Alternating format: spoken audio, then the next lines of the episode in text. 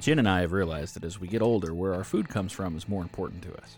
Once we tried beef from Barron Farms, we knew that we weren't going to go anywhere else.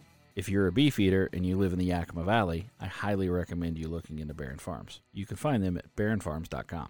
What I can tell you about Barron Farms is that it tastes delicious, it's organic, and if you wanted to come out and look at the cow before you get to eat it, all you've got to do is shoot him an email. We're personally friends with Justin. He does a great job, but I can tell you this even if we didn't know him, this is where we would buy our beef. Now, my wife comes from a background in food service. So when I tell you that this beef is the best beef we've eaten, it's not just some guy down the street. This is beef that you can season with salt and pepper, make a burger patty, grill it, and it's great. You don't have to add filler, you don't have to add extra flavoring. Beef straight out of the package that you're going to be happy with. You're eating organic, you're eating local, and you're giving back to the community. Plus, it's delicious. Give Barron Farms a call the next time you need beef. You'll be glad you did.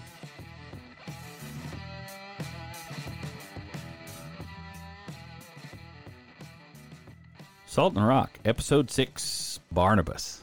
So last week we finished our series on David's three friends with Samuel. So this week we're talking about Barnabas. Can't really talk about Barnabas without going into the backstory of Paul. With the knowledge that we're going to talk about Barnabas, you know, we're going to talk about Paul. And so the third person in this little trilogy that we're going to talk about is also Timothy. So we're going to have next week and possibly a bonus episode uh, about Paul because, as you know, the New Testament is a lot about Paul or by Paul. So we'll have Paul next and then Timothy, but this week we're going to talk about Barnabas and go into Paul's backstory a little. So you really can't get to Paul without going through Barnabas. So we'll start with Barnabas, and then we'll have to jump back into the early Paul, so that we kind of set the stage. But uh, Barnabas was born a Levite. For those of you not familiar with Old Testament history, there were three people that worked in the Jewish church: priests, high priests, and Levites. So Levites tend, tended to have jobs that weren't as glorious as high priests or priests. They did a lot of bookkeeping, they did a lot of janitorial stuff, but they were in the church all the time, so they were very familiar with the law. Now, So legalistic. uh, had a very prone to legalism because they knew the law really well.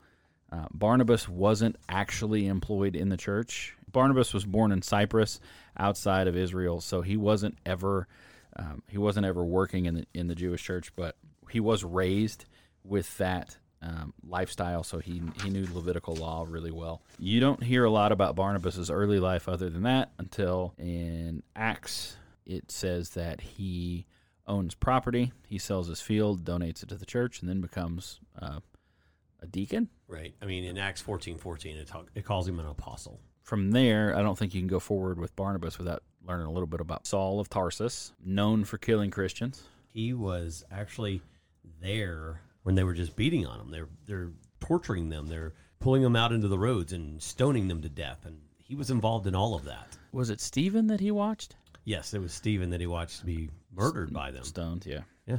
Um, so Saul is a Pharisee. The Pharisees were uh, Jewish religious people that um, were very particular about certain things. They're not very flexible, very strict, and they eventually became the people that killed Christians Right. after Christ's death. They they persecuted Christians and they killed them, martyred them, stoned them, and Paul was was probably the best of them. Saul, Saul, Saul, Saul before his conversion. yeah, Saul was the best of them. So, quick backstory because we're going to Paul, but Saul is a Pharisee. He's killing people. He kill, He's at Stephen stoning. Uh, a couple years later, he's riding the road to Damascus on a donkey. The He angel, knocked off his angel ass. of the Lord knocks him off his ass and blinded. Right? Blinded. Yep, couldn't see for I think it was three months. He then converts. Basically, begins speaking in favor of Christianity. Right. I don't. Had to be a little confusing for people that knew him prior to the the blinding by the light. But I mean, it had to be confusing to, Yeah. to all of a sudden this guy's like, "Yo, my name's Paul. I'm not Saul anymore, and I'm Right. here to I'm here to tell you about God." 12 years go by from the from the getting knocked off his donkey until Barnabas seeks him out. I get the impression that he doesn't get a lot of headway here. The Bible says in Acts 9 that Barnabas travels to Tarsus to find Paul and says, "Hey, I I want you to travel with me." He took him under his wing for a year Right. of mentorship. You know, Right. just mentoring him, showing him how to do what he was doing, and and guiding him down that same road, and pouring into Paul's life. Barnabas was pouring into him because that's what he was there to do. He w- he sought him out so that he could train him to be an apostle. Right. Uh, year of mentorship, and then you get to where he's he's heading in. Uh, he he goes in and stands in the gap, and so Right. so initially the reason that I wanted to talk about Barnabas is that we have to have somebody that sometimes will bridge that gap for us. You have to have an ally that will that will stand in, in front of other people and say, "You've got to hear what this guy has to say." because he's he's, You know, on it. Uh, He, there's a reason for him. You know, Right. God's got a purpose. we've all gotten whatever your stature is, whatever your job title is, whatever your position is. You've gotten there because you've you've built a reputation. Right. And so what what Saul had done is built a reputation of murdering Christians.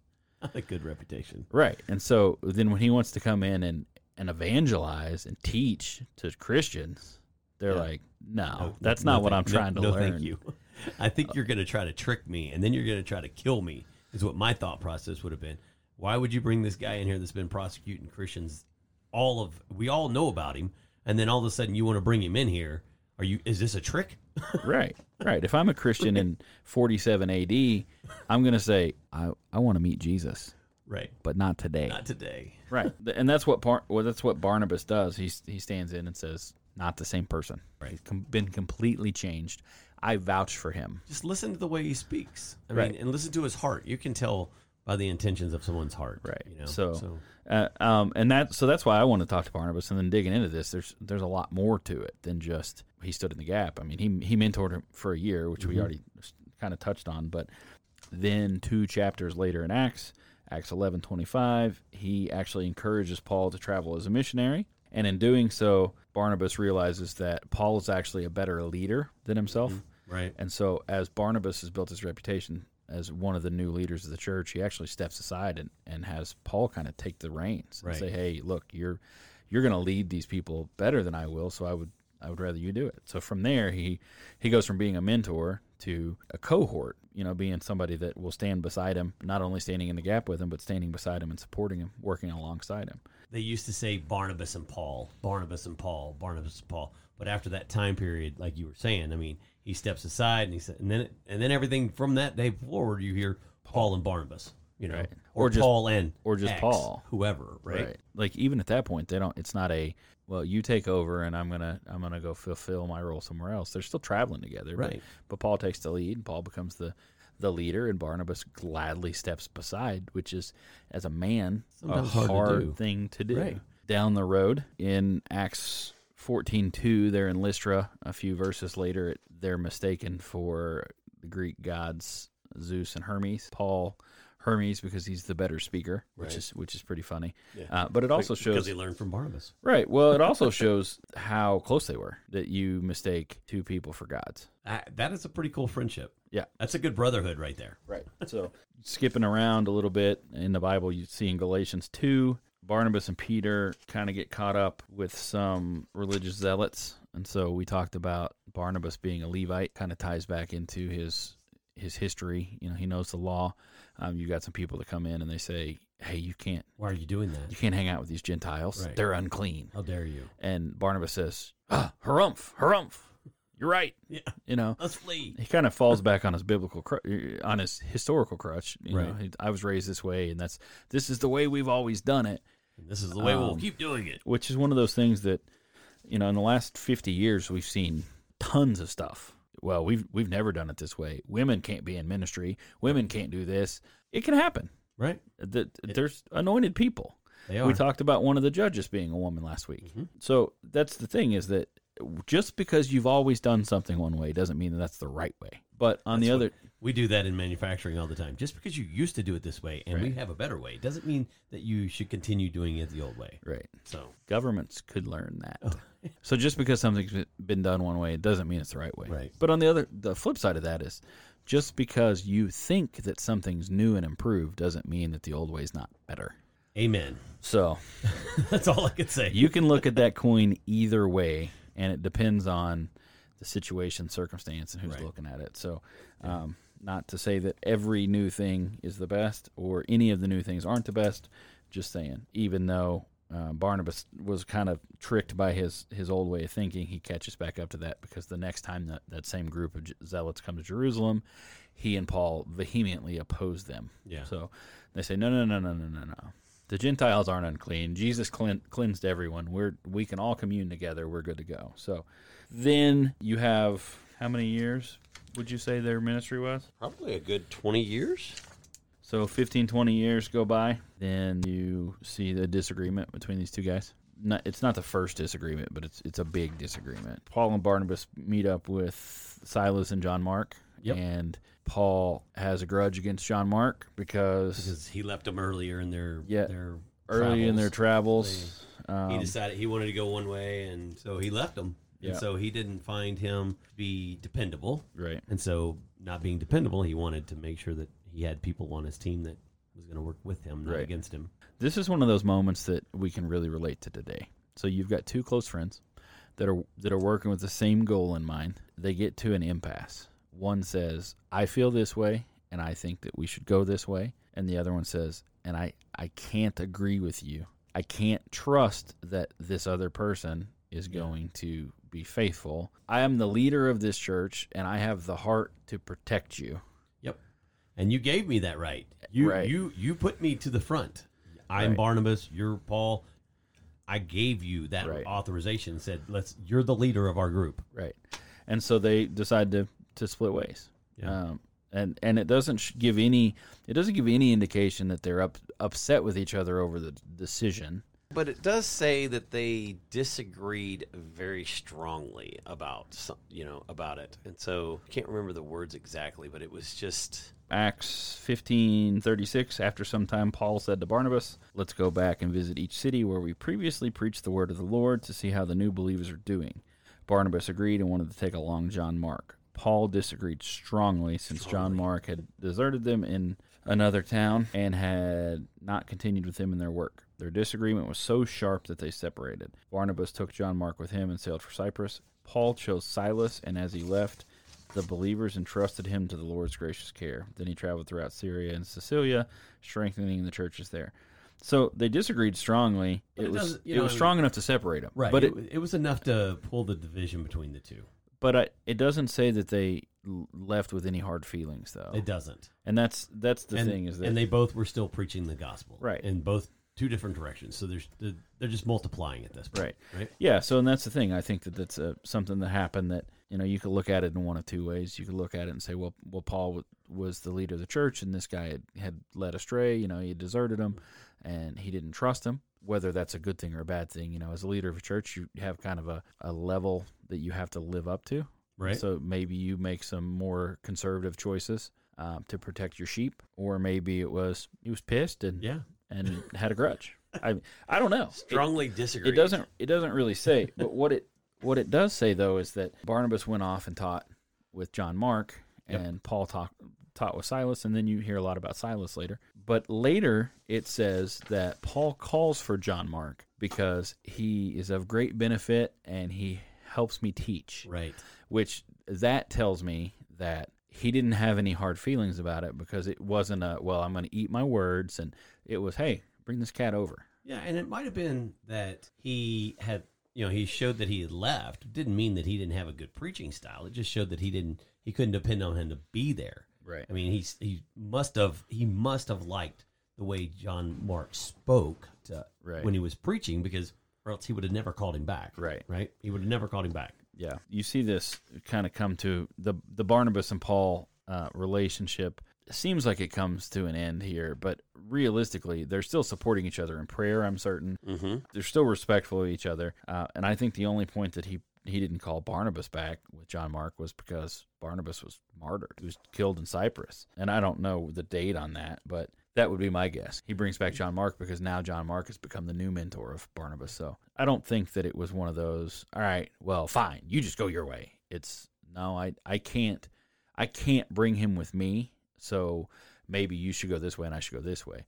And you sometimes you have to disagree but still have respect for each other. Exactly. Um, That's what a true friend and living in true brotherhood with somebody. Right. You have to have that. Exactly. You've got to you've got to be able to have your differences, but still have the common goal, which is preaching the gospel. Right. And I have I have a friend that I've been friends with this guy for years.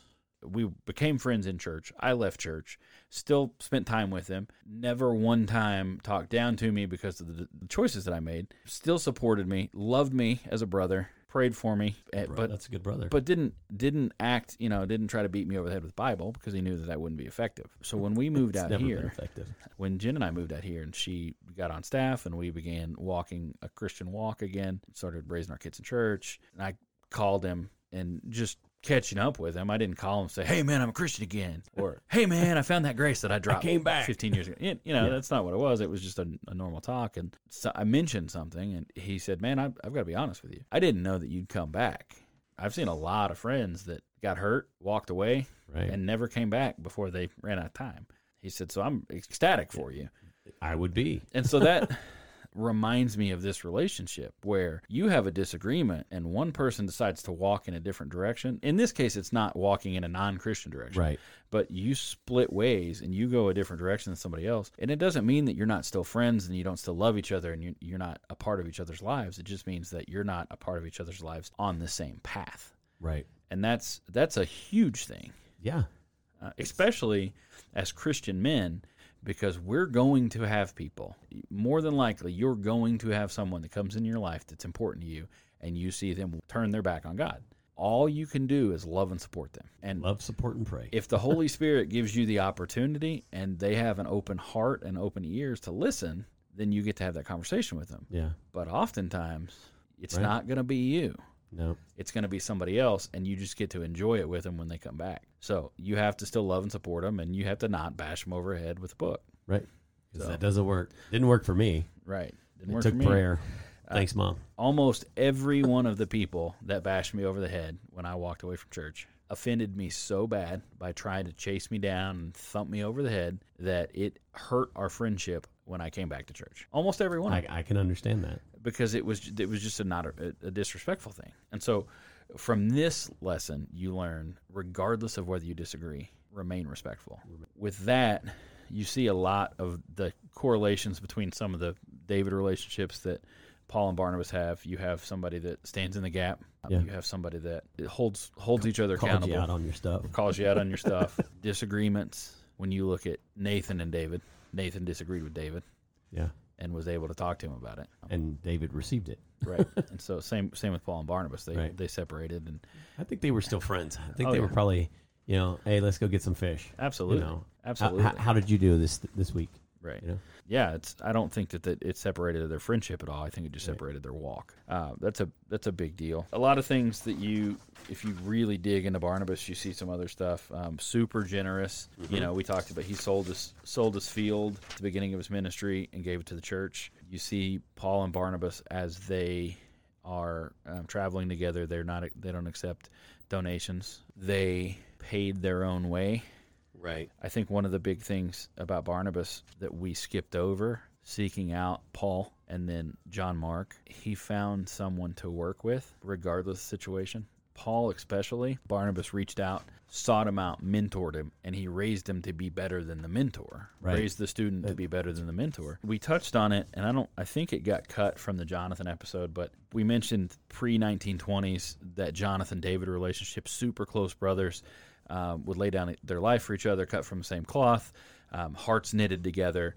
True love between men used to be a thing in America nowadays. It's not. You actually told me why. Yeah, so a lot of times what happens when World War II, I think it was, was when the men went off, they when they came back from war and st- before they went to war. So before they went to war, they were friends, they were buddies, they were brothers. They really had a lot of camaraderie for each other and they they were knitted together in their neighborhoods, they're growing up.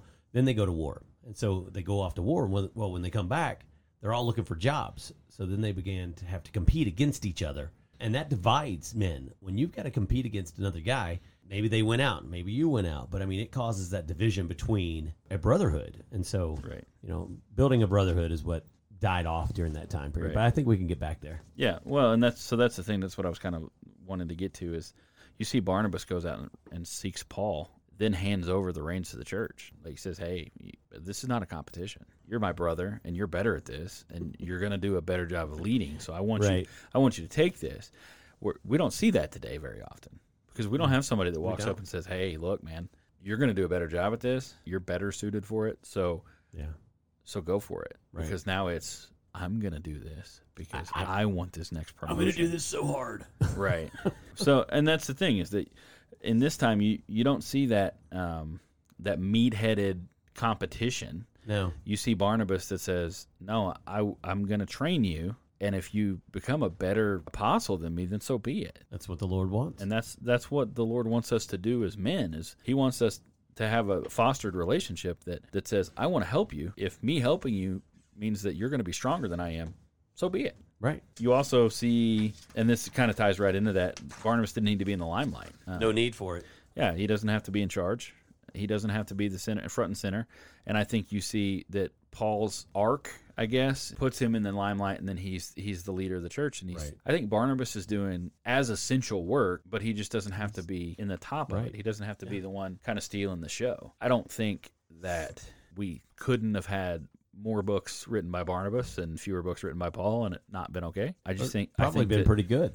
I think that he just kind of laid back and said, "I'm Go doing, for it, buddy. I'm doing what God wants me to do, and I don't need credit for it." There's a reason that God told me to find you. Uh, one of the things that I found also says that Barnabas understood the effective spread of the gospel was centered in prayer, and I wish that it would have given some scriptural reference to that uh, Yeah. because I think that's powerful. You're going to be more successful with prayer than with anything else. Not to say that the solution is not having boots on the ground. Prayer prayer is going to help those boots on the ground be more effective, but you're still going to have to have somebody going out and working. Right. You got to go do. Prayer is a foundation, but it's You still have to do. right. You got to go do. You have to move forward. Yeah, go forth and do. Thanks for joining us today on Salt and Rock. If you liked what you heard, feel free to reach out to us at saltplusrock at gmail.com. That's all letters S A L T P L U S R O C K at gmail.com. If you'd like to become a contributor to Salt Plus Rock, you can find us on buymeacoffee.com slash salt plus rock. Once again, all letters S A L T P L U S R O C K, where you can give a contribution as small as $5. Hey, every little bit helps.